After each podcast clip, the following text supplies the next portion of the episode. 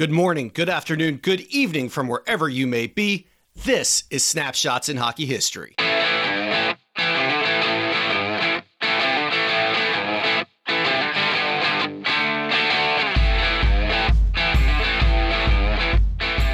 And welcome to another episode of Snapshots in Hockey History, where we relive the hockey highlight reel.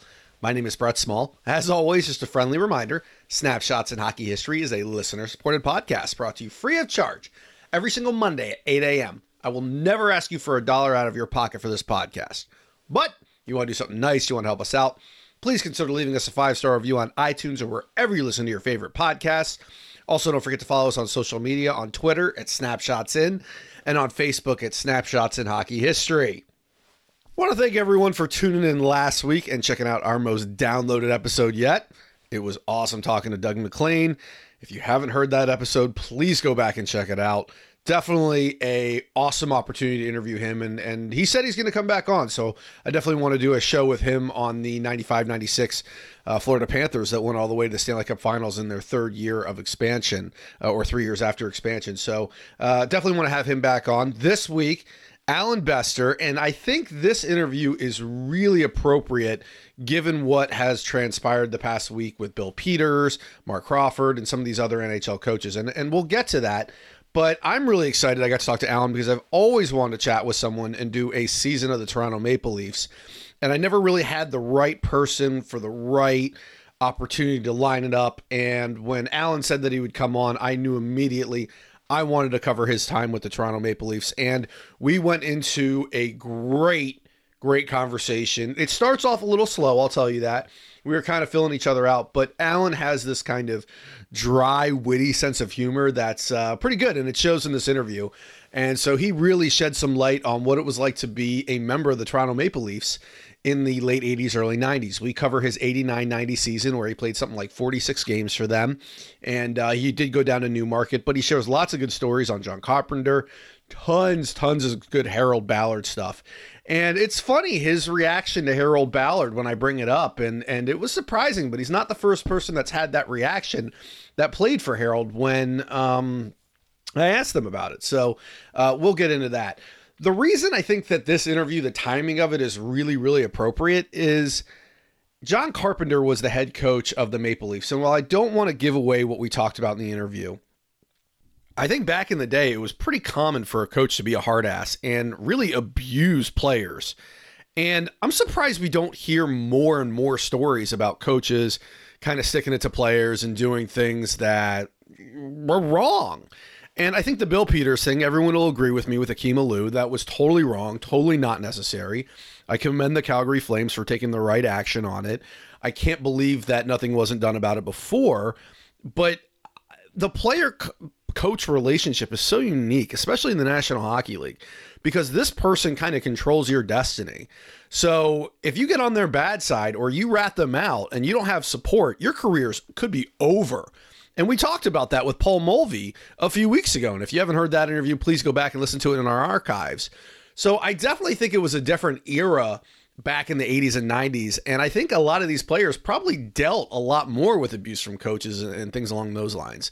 So, um, anyways, Alan gives us his opinion on how he was treated, he felt by John Carpenter. And um, yeah, it was interesting. So we'll go ahead and flip it to the interview. Hope you guys enjoy. Catch you on the flip side of the interview.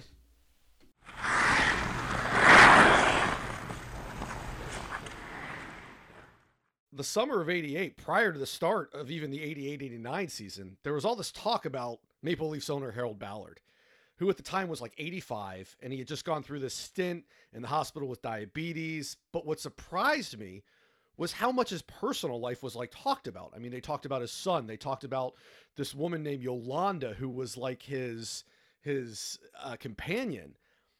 Mm-hmm. How would you describe Harold Ballard for people that don't know and and and you know, what kind of guy was he? I mean, he's almost like a Donald Trump like figure, I feel like. Um, Jerry Steinbrenner, or uh, yeah, Steinbrenner, um, kind of. You got to remember the media played plays plays it all up. Okay. You've got to remember that, you know, they're selling newspapers and they want stories. So, um, Mr. Ballard was great to us. Um, we got Christmas stuffs every year. I went to Hawaii many times because that was his Christmas gift to us. Was two tickets anywhere Canadian Air, Airlines flew. Um, you know, he was the reason I was in Toronto. He was the one who said, "Bring Bester back." The fans want. We're having a crappy season. Best the fans want Bester. Bring him back. So, um, you know, I had a good relationship with Mr. Ballard. I thought he was a good guy, but you know, he he was a rich older man, and he loved the media attention. So he would do things to make the media write about him.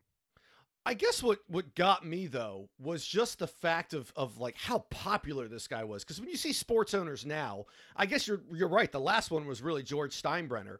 Is that just looking? George Steinbrenner, yeah. yeah.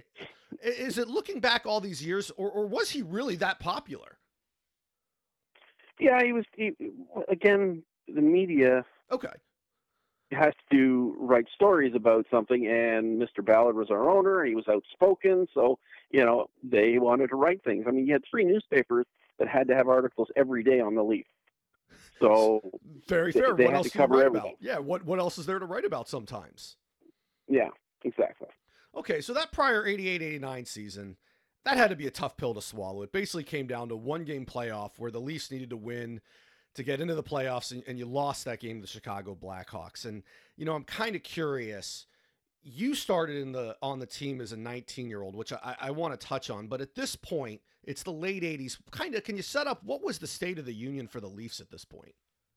A few years back, before that, we had to win the last game of the year to make the playoffs against Detroit, and we ended up winning that game. Went into the playoffs against Detroit and lost the series. Um, the game against Chicago, the final game of the season, uh, I think we were tied in the third period, and um, the player pickpocketed my defenseman, and he scored uh, point blank shot, and we ended up losing the game. And um, you know that was the end of the season for us. Uh, you know, but then then I get a call, and I've been invited to go to Team Canada. So it was uh, so you, interesting. So you end up going to the World Championships for Team Canada. What was that experience like after having a full NHL season behind you? Well, it was it was great. It was eye opening because it's a different style of game. We played against one of the Swedish teams first, and uh, we had some exhibition games tonight. And where our in our league, I challenged a shooter, and the guy would shoot from 15, 20, 25 feet out. There, they made three more passes try to pass it around you, um, which was kind of frustrating at first because of my size. I challenge and give up a lot of room behind me, and they would do two or three passes, and so it was a little frustrating at first. Um, I had to be a little more cognizant of what what was happening around me, and maybe not challenge nearly as much as I would have in the NHL. Interesting. So that, that was kind of the difference. And you alluded to your size. You're you were five foot seven. Well, I'm assuming you're still five foot seven. Probably nothing. Yeah, I haven't changed much. Yeah, I was just saying nothing's really changed much on that. Well, I'm a little heavier. I'm a little bit heavier than I was then. well, that's what I tell people. I'm six one, but I'm six one this way, not vertical. But yeah, yeah at, I'm not. I'm not overweight. I'm under height. so after the World Championships at the 1989 entry draft, the Maple Leafs acquired Rob Ramage from the defending Stanley Cup champions, the Calgary Flames. And prior to even seeing him work out, Harold Ballard makes a decision to name the longtime vet the captain of the Leafs. And that had been a vacant post for three years. And I'm kind of curious at the time, you know, why do you think Rob Ramage was chosen? Nobody really had seen him at that point. Well, um, his experience, uh, we we still had a fairly young team, you know, with Gary Leeman and Ed Olczyk and Mark Osborne, and, and we had a lot of younger guys, Todd Gill, myself. We were still fairly young players, and when Rob came in, uh, Rob had always been known as a calming factor, a solid stay-at-home defenseman. Um, you know, it was. I think it was a good choice. I mean, I was with Rob Ramage for a year or so, and uh, I thought he was a great choice as captain. So, what kind of leader was he? Was he a vocal guy, or, or what was he? Um, not overly vocal, but he did kind of steer the ship. Um, you know, he would uh, he would um, take charge when he needed to, but he wasn't a rah rah type of guy. But he definitely took charge when he needed to. Okay, so Training camp's getting ready to kick off, and right at the beginning of the camp, a trade is made. Mark LaForest is traded for a sixth round pick from the Philadelphia Flyers. How did you feel you fit in with the Leafs at this point? The prior season, it was you and Ken Wregget, and you said it yourself. I mean, you've been in the league, I guess, six years at this point or something like that, but you're still very young. So where did you kind of fit in?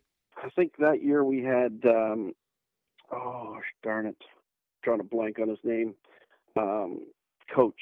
Um, Carpenter?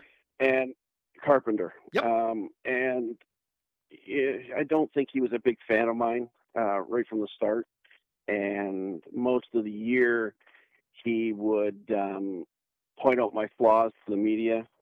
Um, you know, it was a tough season dealing with a coach who didn't have your back. Sure. Um, and it was tough because if you understood goaltending at all, you don't try and undermine your goaltender's confidence. Um, you know, 50% of playing goal is being confident. And um, I felt he undermined me to the press, to, to everyone all year. Um, come playoff time, he tried to get another goalie, couldn't do it. So once we went into the playoffs, he called me in and said, you know, all that stuff that was in the papers, you know, was was not what I said. I was not taken out of context. I'm like, yeah, right. yeah, yeah. Nice try, nice try to get me back on your good side. I'm still going to go play my ass off for my players, but uh, yeah, he was not my favorite coach whatsoever. He was uh, um, very negative all year. He he kept stressing defense, defense, defense, and our team was was offense, offense, offense. With as I said, Leeman, Olczyk, Osborne, um. You know, we had Marois, Tom Fergus. We had a offensive team, and then we won a lot of games that were higher scoring games.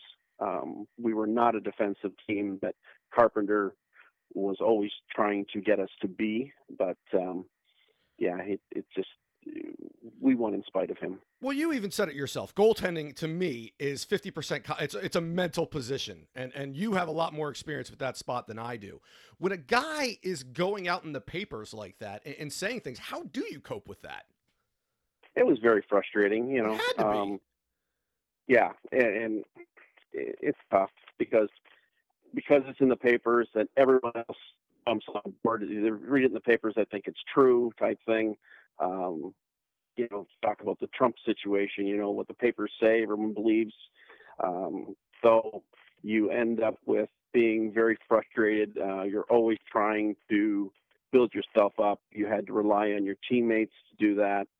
Um, you know, we were beating Calgary two to one in the first period, uh, and uh, Carpenter comes in and starts questioning me about a goal, and I'm like, really, really? It's two one. Um, it's and I lost it. I lo- I did lose it. I lost it, and the guys were like, "Forget him, or f him."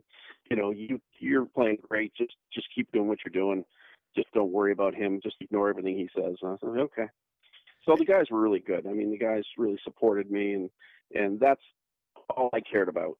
Um, you know, and then if you take that and you go to the flip side, once I got traded, and I ended up going to Adirondack. I had Barry Melrose as a coach, and he was the complete opposite. He built my confidence up from day one. Um, he could not say enough good things about me, made me feel like I was the best goaltender in the league, um, that I was working my butt off, which I was, but, uh, you know, and it ended up paying off. We won, you know, the championship. I won the MVP, and I credit that all to Barry Melrose restoring my confidence. Do you think it was that old school mentality of we're going to beat the crap out of guys and make them feel like crap and they're going to they're going to play well to show us wrong? Because I was just talking to Doug Smith yesterday and, and, Doug talked about when he was with the LA Kings in the early 80s that it wasn't until he left the organization and Scotty Bowman kind of gave him confidence that he really reached his potential. And it was around the same period, that late 80s, early 90s. And I'm, you know, Doug Carpenter coached in the 80s with the Devils. So he's obviously that old school. Was it that kind of old school mentality or was just that just Doug Carpenter? Doug Carpenter just I, I, I don't have many nice things to say. I you know, he he he acted like he was the smartest person in the room. Um, you know, I just It just it didn't just work. wasn't my cup of tea. yeah, it just, just wasn't my cup of tea. it, it didn't you it know, wasn't for you. Yeah. And, and and the funny thing was, most of the guys in the room were laughing at him. So it, it wasn't a good choice for us to have him as a coach.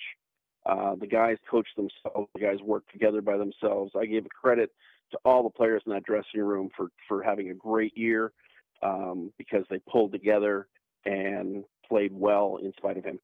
So the the regular season kicks off, and I mean you're in goal, and you had a good preseason, but you know.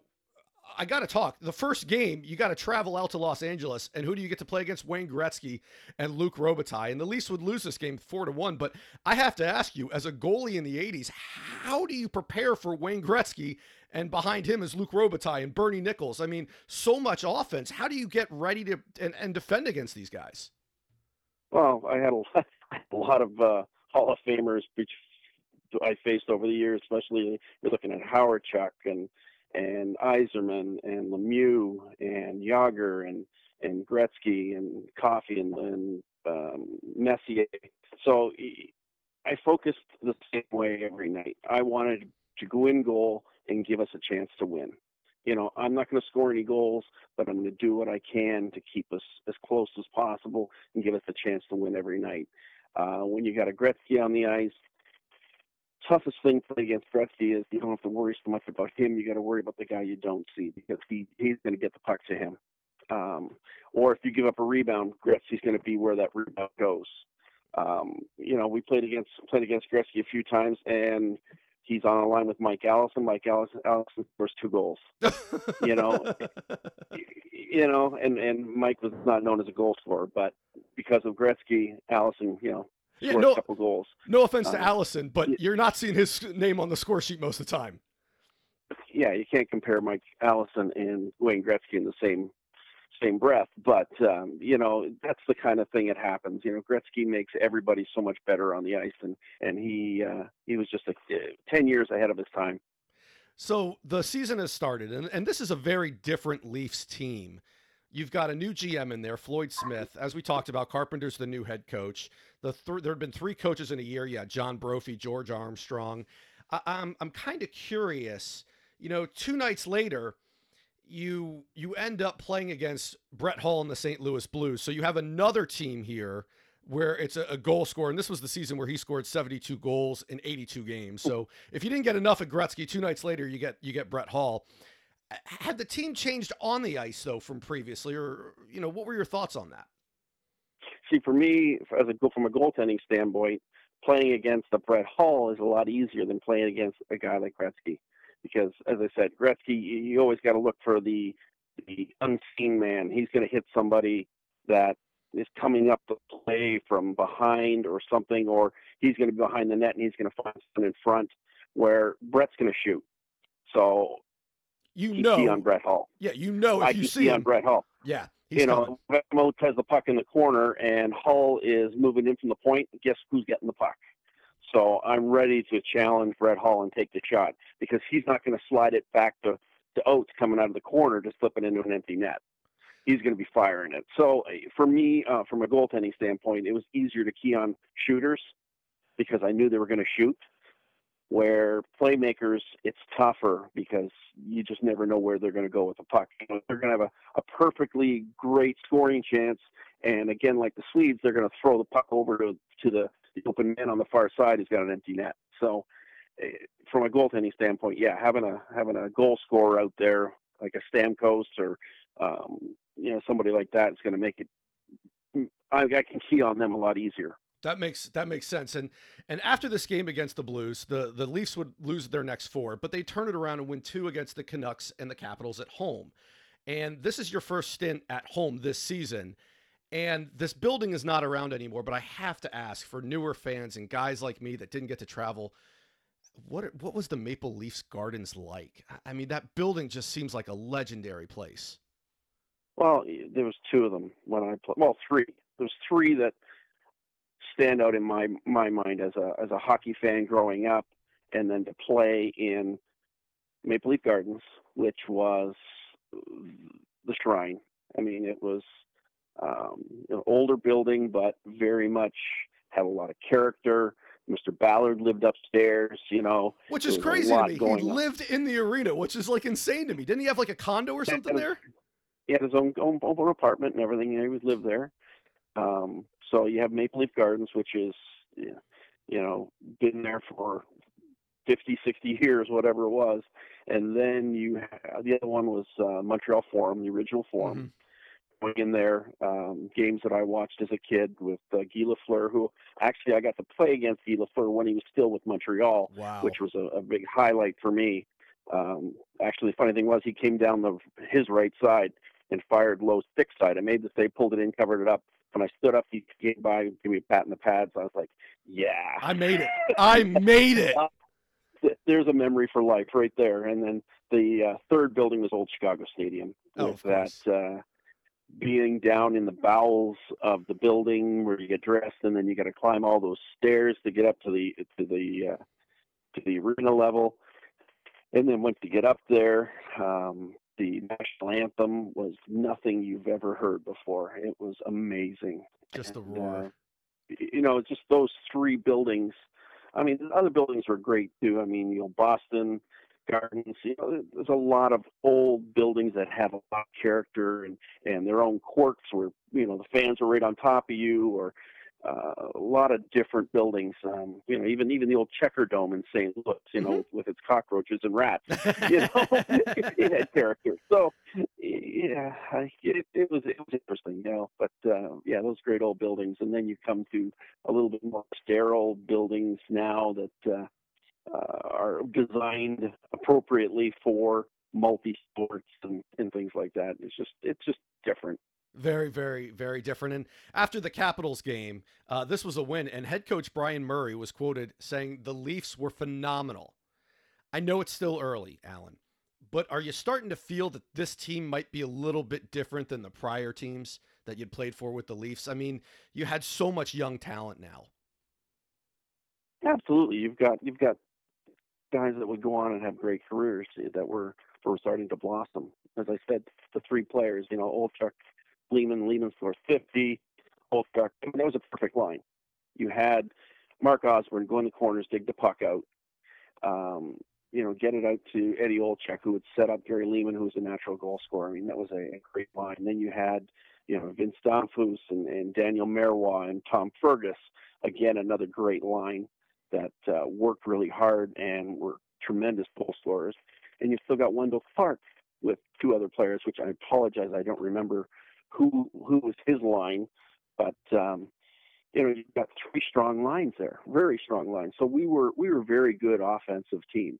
Uh, and then you, you start shoring up our defense with uh, Rob Ramage and Brad Marsh and, and guys like that. So it was uh, it was good. Well, you know, I wanted to touch on Brad Marsh. So the next game, you guys suffered a loss against the Philadelphia Flyers, and we're not going to go game by game.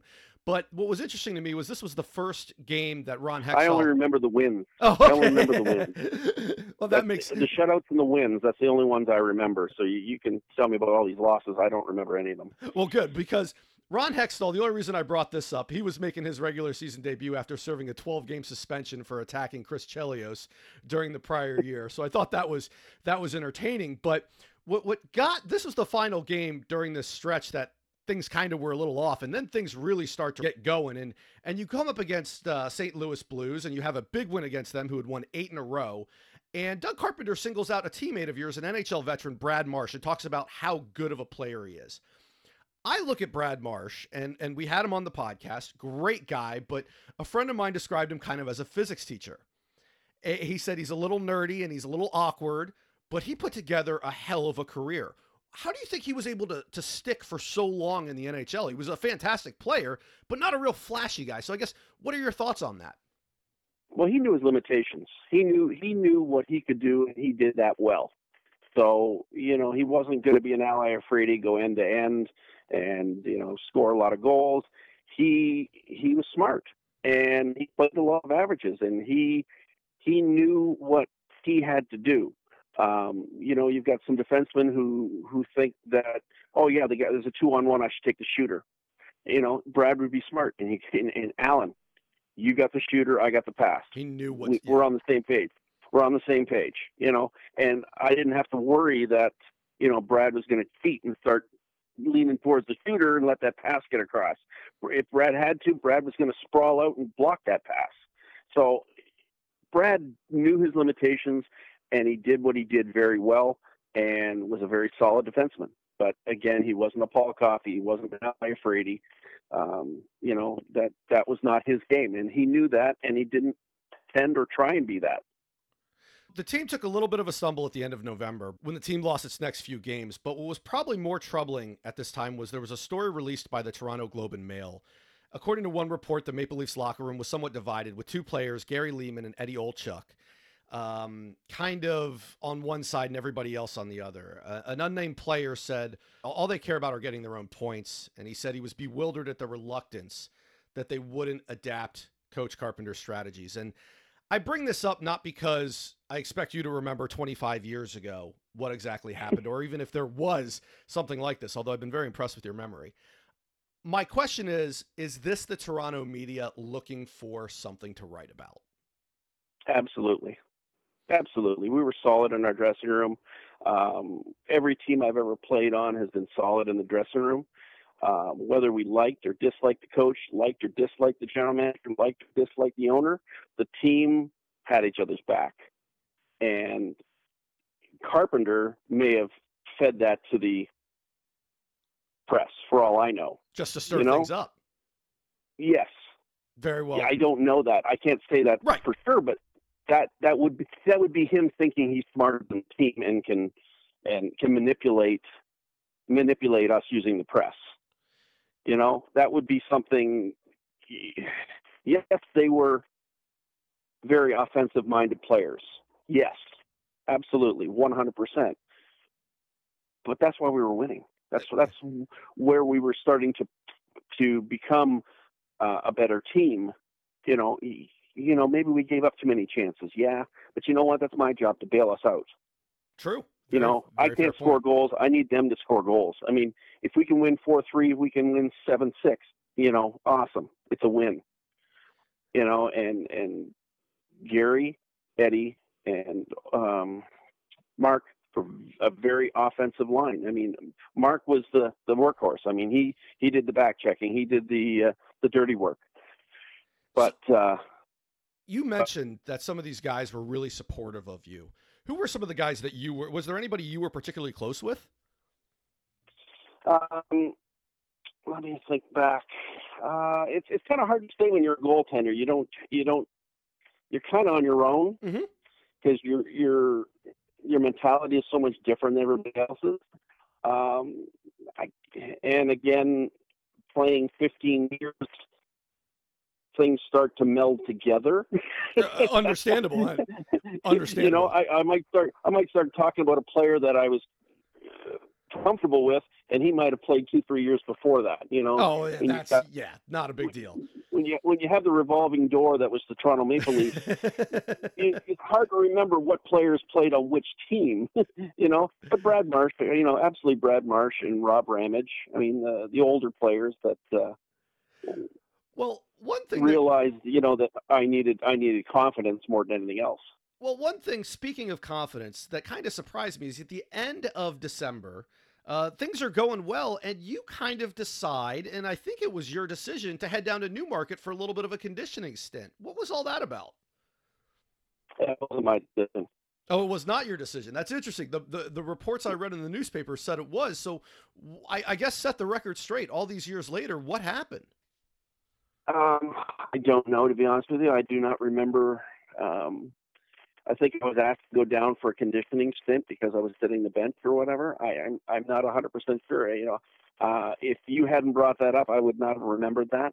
All I remember is going to Newmarket in uh, in uh, the following year before being traded. So moving on, um, moving on. Yeah, I don't I don't remember that stint unless unless uh, you know, they may have said, you know, Alan asked to go down, but I, I would not ask to go to the minors for any reason. I was kind of surprised by that because I was thinking to myself, why would anybody take a trip down to the minors on their own? But as you get called back up, things continue to rock and roll for the Toronto Maple Leafs. You guys go on have a four to two win um, over the St. Louis Blues. There were six, uh, or excuse me, who were zero and five against the Leafs at this point. Um, you guys had several different goal scorers: Tom Kurvers, Lou Franceschetti, Mark Osborne, Al Iafrate, John Kordic, and of course the legendary, you know, Wendel Clark. And and I have to ask you, we cannot talk about the Toronto Maple Leafs without talking about Wendel Clark. What were your experiences with? I, I guess is one of the biggest fan favorites of the Leafs of all time. Yeah, and deservedly so. Um, Wendel was a genuine person. You know, he he brought his lunch pail to work every day. He worked his butt off. Um, he was a leader. He was a, a great guy. Um, probably one of my favorite players to play with. Um, you know, he did he did so much more than the talent he had. I mean, he wasn't he wasn't the biggest guy in the world. He wasn't the fastest skater. He wasn't the best puck handler. Um, but he worked his butt off every night. Um, he was a team guy. He would step up and fight the toughest guy on the other team if that's what needed to happen. If uh, someone took a cheap shot, he was the one, the first guy to stand up and, and get in that guy's face. Um, yeah, Wendel was a genuine, great guy, great teammate, and deservedly so to be one of uh, Toronto's fan favorites. As we get towards Christmas, the Leafs have one final game before the break, and it was a doozy. It was against the Chicago Blackhawks. You played the full 60 minutes, and, and, unfortunately, I know you don't remember the losses, but you might remember this one because it had 17 fighting majors in it during this game. And and even if you don't remember this one, as a goalie, when you're in a game like this, what do you do? Well, I clean my crease. I kind of skate back and forth, you know, try, try, and keep my thoughts on where I'm going for dinner after the game. Um, you know, I, I, I, the only time I get involved is when there's an out outman situation where I need to step in and hold on to someone, which I've done a few times during my career. But uh, yeah, I'm not a hex doll. I'm not going to skate down the ice and drop the gloves and try and fight the other goalie. Why? I always I always wondered why would you do that? What you know, I have nothing against him. He's stopping the puck. I'm stopping the puck. We're part both part of the IGU, the International Goaltending Union. You know, we don't fight. It just doesn't never made any sense to me. Um, well, I, I yeah, think you would have the best the best seat in the house. You just sit back and watch. And exactly. The team closed out 1989 in, in an exhibition game against the Soviet club Moscow Dynamo, which I couldn't believe yes, you guys were playing. Do remember that? And, and, I do remember that. What did you think about that? I mean, you guys are playing exhibition games in the middle of the regular season. That seemed crazy. Yeah, it was it was ridiculous to be honest with you. I was like, really, I got to play this game, really? Well, that's what I was going to ask. You know, are guys do they even take this game serious? Because it's it's just one more thing, kind of. Well, if you if you check any of the the video on uh, on the internet on the YouTube, you'll see this highlights from that game and they had a three man breakaway. they we did penalty shot we did penalty shots after the game. It was it was totally useless game, but you just hope nobody got hurt. But, it, it, it's like the Pro Bowl, you know? Right, right. well, you kick off 1990 with a huge win, a 6 1 win over the Nordiques. Tim Armstrong gets his first NHL goal. You picked up the win, and after the game, you were quoted as saying, Hopefully, we can get some kind of streak going and get accustomed to winning. And man, did the team take your advice. Went 9 and 2 over the next month. During this stretch, Gary Leeman was quoted as saying, We have a killer instinct this season that we've never had while I've been here. Alan, right. you'd been with the Leafs since, gosh, 84. You were 19 years old. How did you see the city react to this different team?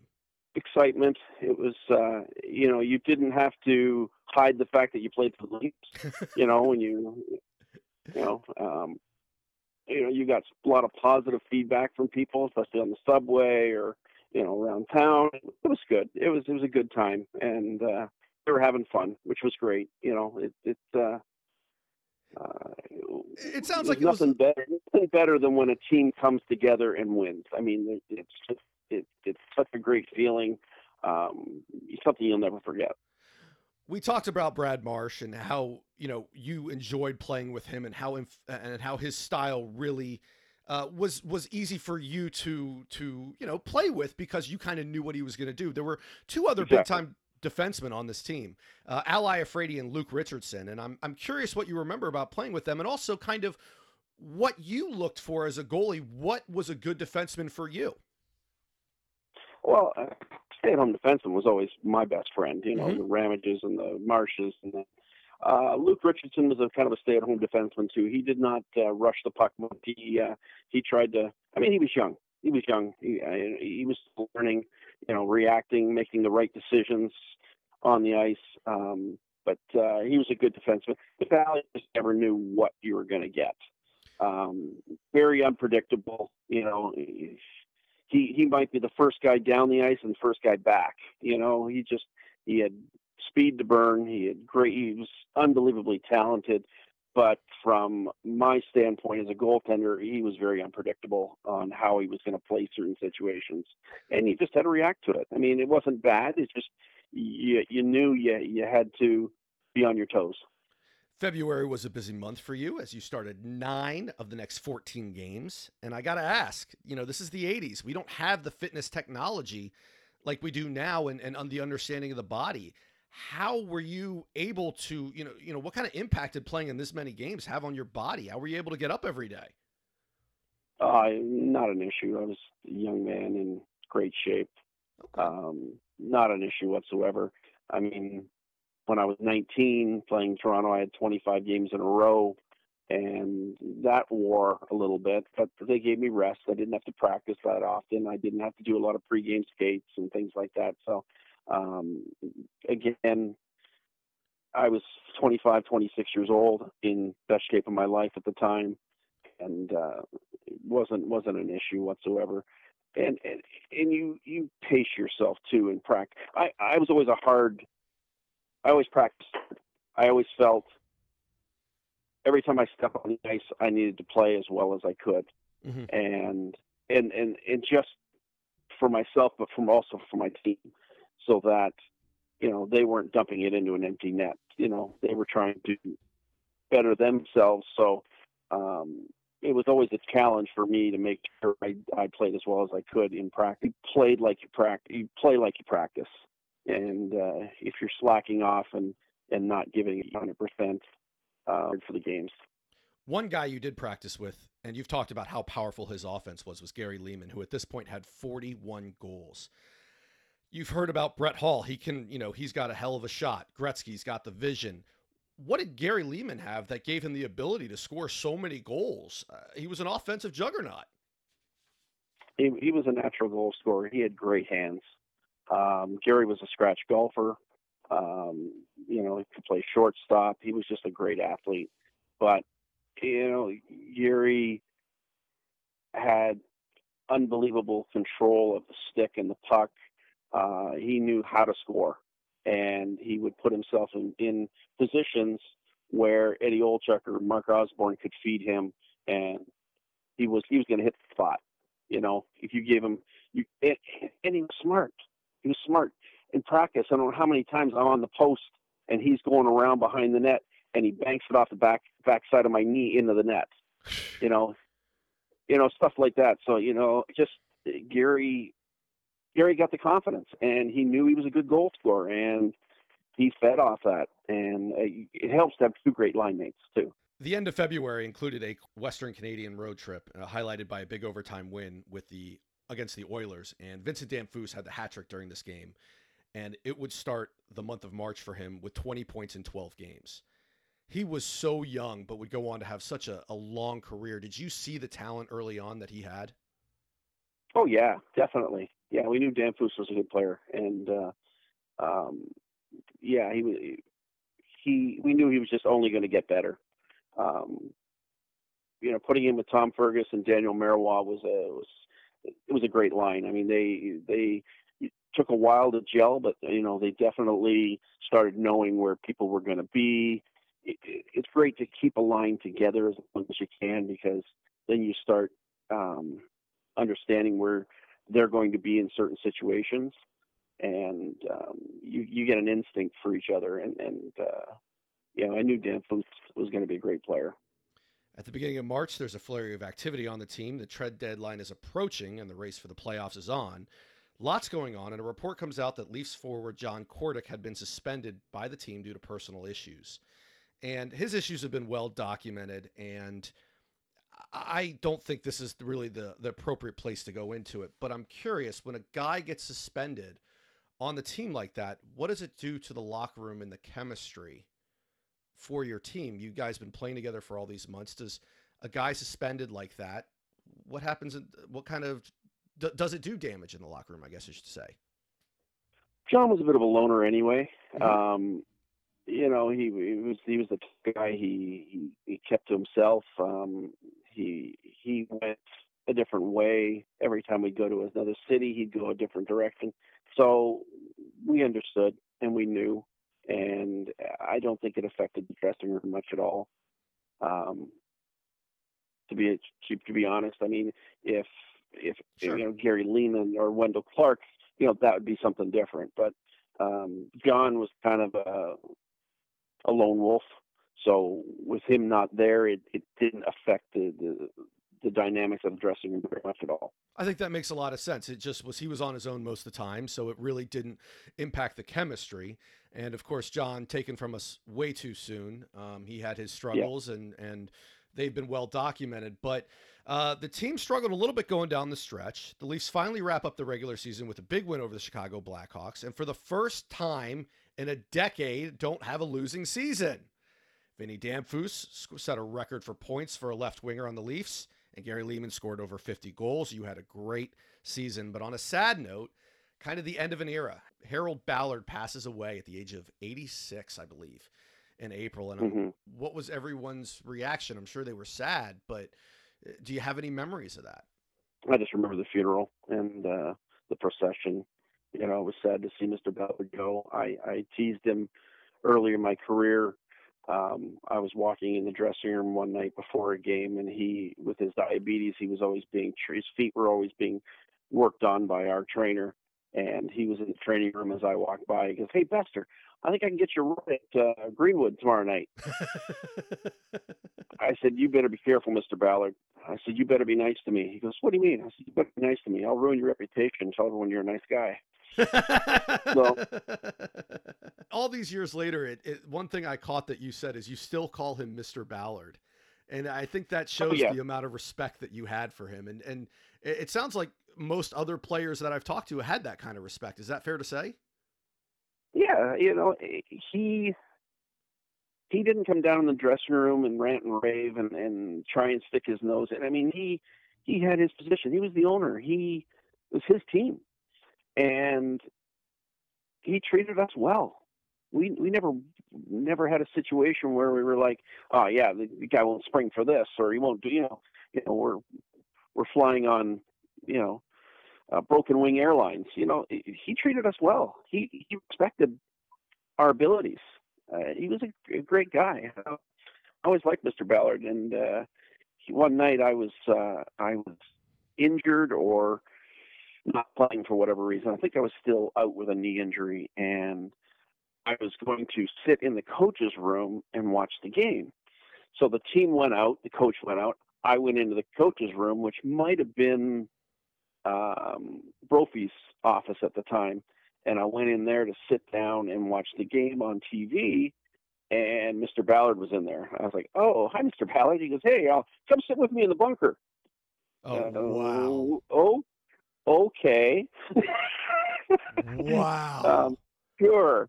So I went and sat in the bunker and watched the game with Mr. Ballard in the bunker. And he's like, "Oh, do you want something to drink, Alan? We can order food." You know, I said, "No, I'm fine, sir. Thank you. I'll just sit right here and try and hide so I don't get teased too much in the dressing room the next day." So next wow. day, I got I was I was told I was the reincarnation of King Clancy sitting in there with him. So oh, I love um, it. I um, love it. Wow. And and yeah. for those that don't know uh, the the the bunker was where he watched every game, but where was that in Maple Leaf Gardens?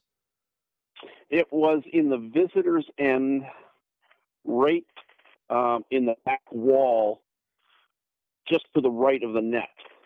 There was a, a wall there, and, and then there was a cutout, and that was the bunker back in there. That was Mr. Ballard's bunker. He sat back there. It was just at one time it was above the glass, and then when they went to the tall glass, it was just behind the glass. So you sat in the in the visitors end behind the behind the net to the right. Very cool. Um, yeah, it was very. That was that was uh, a claim to fame. Was I sat with Mr. Ballard in the bunker Oh, for a game? I think it was one other. I think it was one other player that did that that I know of, and that was uh, Jim Korn. Wow, what a great story. I'm, I'm glad you shared that. And as the regular season wound down, it was time for the playoffs. They're right around the corner. And, um, you know, as a goaltender, you talked earlier about, um, you know, the head coach, Carpenter, kind of trying to get back in your corner. How did you. Did, did you prepare differently for the playoffs than you did during the regular season? No, no, I, I didn't prepare any differently. I, I, again, I was fighting for my job every night, Mhm. and pretty much the whole time in Toronto, that's the way it was. Is I was fighting for my job, and uh, going into playoffs, it was you know I'm going the best I can. I can't do anything more than that. Um, you know, we've got St. Louis. I it's a team that I like to play against. They like to shoot the puck. They're not a you know pass the puck around you type team. So uh, um, I was looking forward to the playoffs, and uh, once we got into them, um, yeah, they were a strong team. they, they were they were and we could do a game by game review of this but it, it did not work out it was a 4-1 win looking back all these years later anything that maybe you guys could have done differently uh, they were a strong team yeah, they outshot us badly every night. Um, and we, we didn't lose too badly each night, but uh, it was a 4-1, 4-2. Um, and then uh, Jeff Reese went in for a game, and uh, we ended up getting a win in that game with Jeff playing. And then he got hurt the next game, so I was back in. And then uh, we had the famous uh, goal by Sergio Momesso in uh, uh, was it over? Yeah, it was overtime, and that was basically the last last goal against in Toronto that I I had. Um, Momesso shot it from the blue line. Luca Franceschetti was halfway between me and him. I never saw it coming. By the time I saw it, it had dropped about three feet and bounced through my legs, and was an overtime winner. And um, from that point on, uh, I was no longer a Toronto Maple Leaf.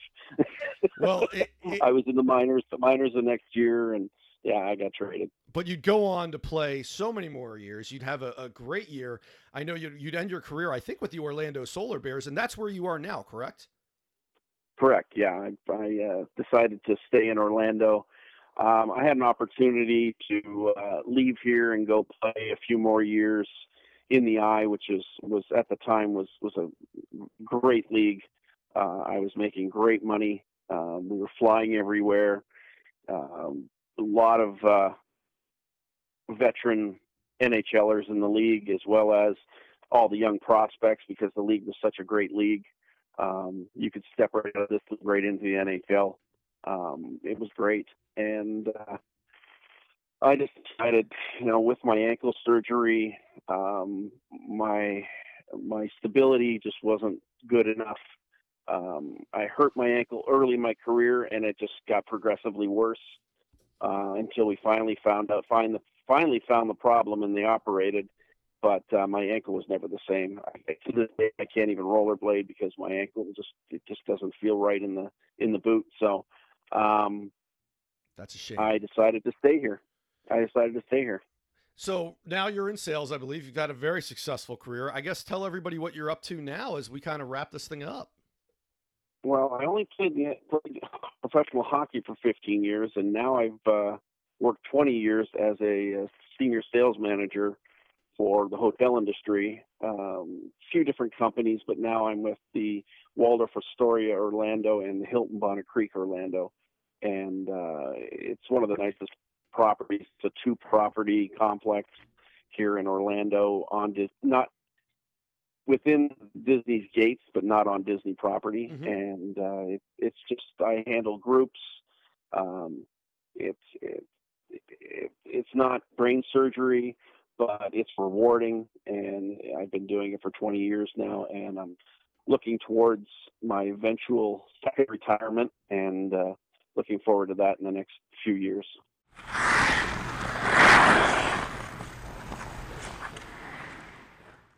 I was shocked when I asked about Harold Ballard. That's the second player that played for him that I've talked to that had nothing but respect for him. I thought Harold Ballard was kind of like this crazy guy that everybody hated and they thought he was insane. But evidently he wasn't. His players really respected him and really liked him. And it sounds like he actually treated most of those guys pretty well. And, and I know Daryl Sittler, I know about other Davey Keon, other players that didn't get along with Harold. But for the most part, a lot of the guys I've talked to have told me he wasn't as bad as I thought he was. So great interview. Glad Alan stopped by. Glad I got to talk to him. He's doing really well in Florida, it sounds like, and uh, getting ready for retirement. But I'm glad he got to stop by. That's it for this week. We'll have another new episode next week at 8 a.m. As always, every Monday. Although I will say I'm going to be taking two weeks off in the December January timeframe, uh, just for Christmas and New Year's. Going to take a couple weeks off. Try to bank a few interviews. Uh, starting to run a little bit low. This is the time of year where it's try to it's hard to get people. So I want to kind of try to stock up and and um, restock on the interviews and, and things along those lines. But still having fun with it. And as long as you guys are still listening, we'll definitely keep producing these. In the meantime meantime, if you want to help out the show, you want to help it grow, please don't be afraid to tell a friend. Also, don't forget to share on social media on Facebook at Snapshots in Hockey History or on Twitter at Snapshots In. Also, those reviews really, really help. So if you enjoy the show, please consider leaving a review. Uh, five stars would be great. Anything less than that, they basically tell me is like doesn't matter. I know it's the weirdest algorithm, iTunes thing or whatever. Sorry, I've rambled a little bit this week. It's like 10 o'clock at night, and I have to go back to work tomorrow, so I'm kind of dreading that. But uh, I wanted to make sure I got this out, and I hope everyone enjoyed the interview with Alan Bester. So have a great week. We'll see everyone on Monday next week at 8 a.m. for another episode of Snapshots in Hockey History.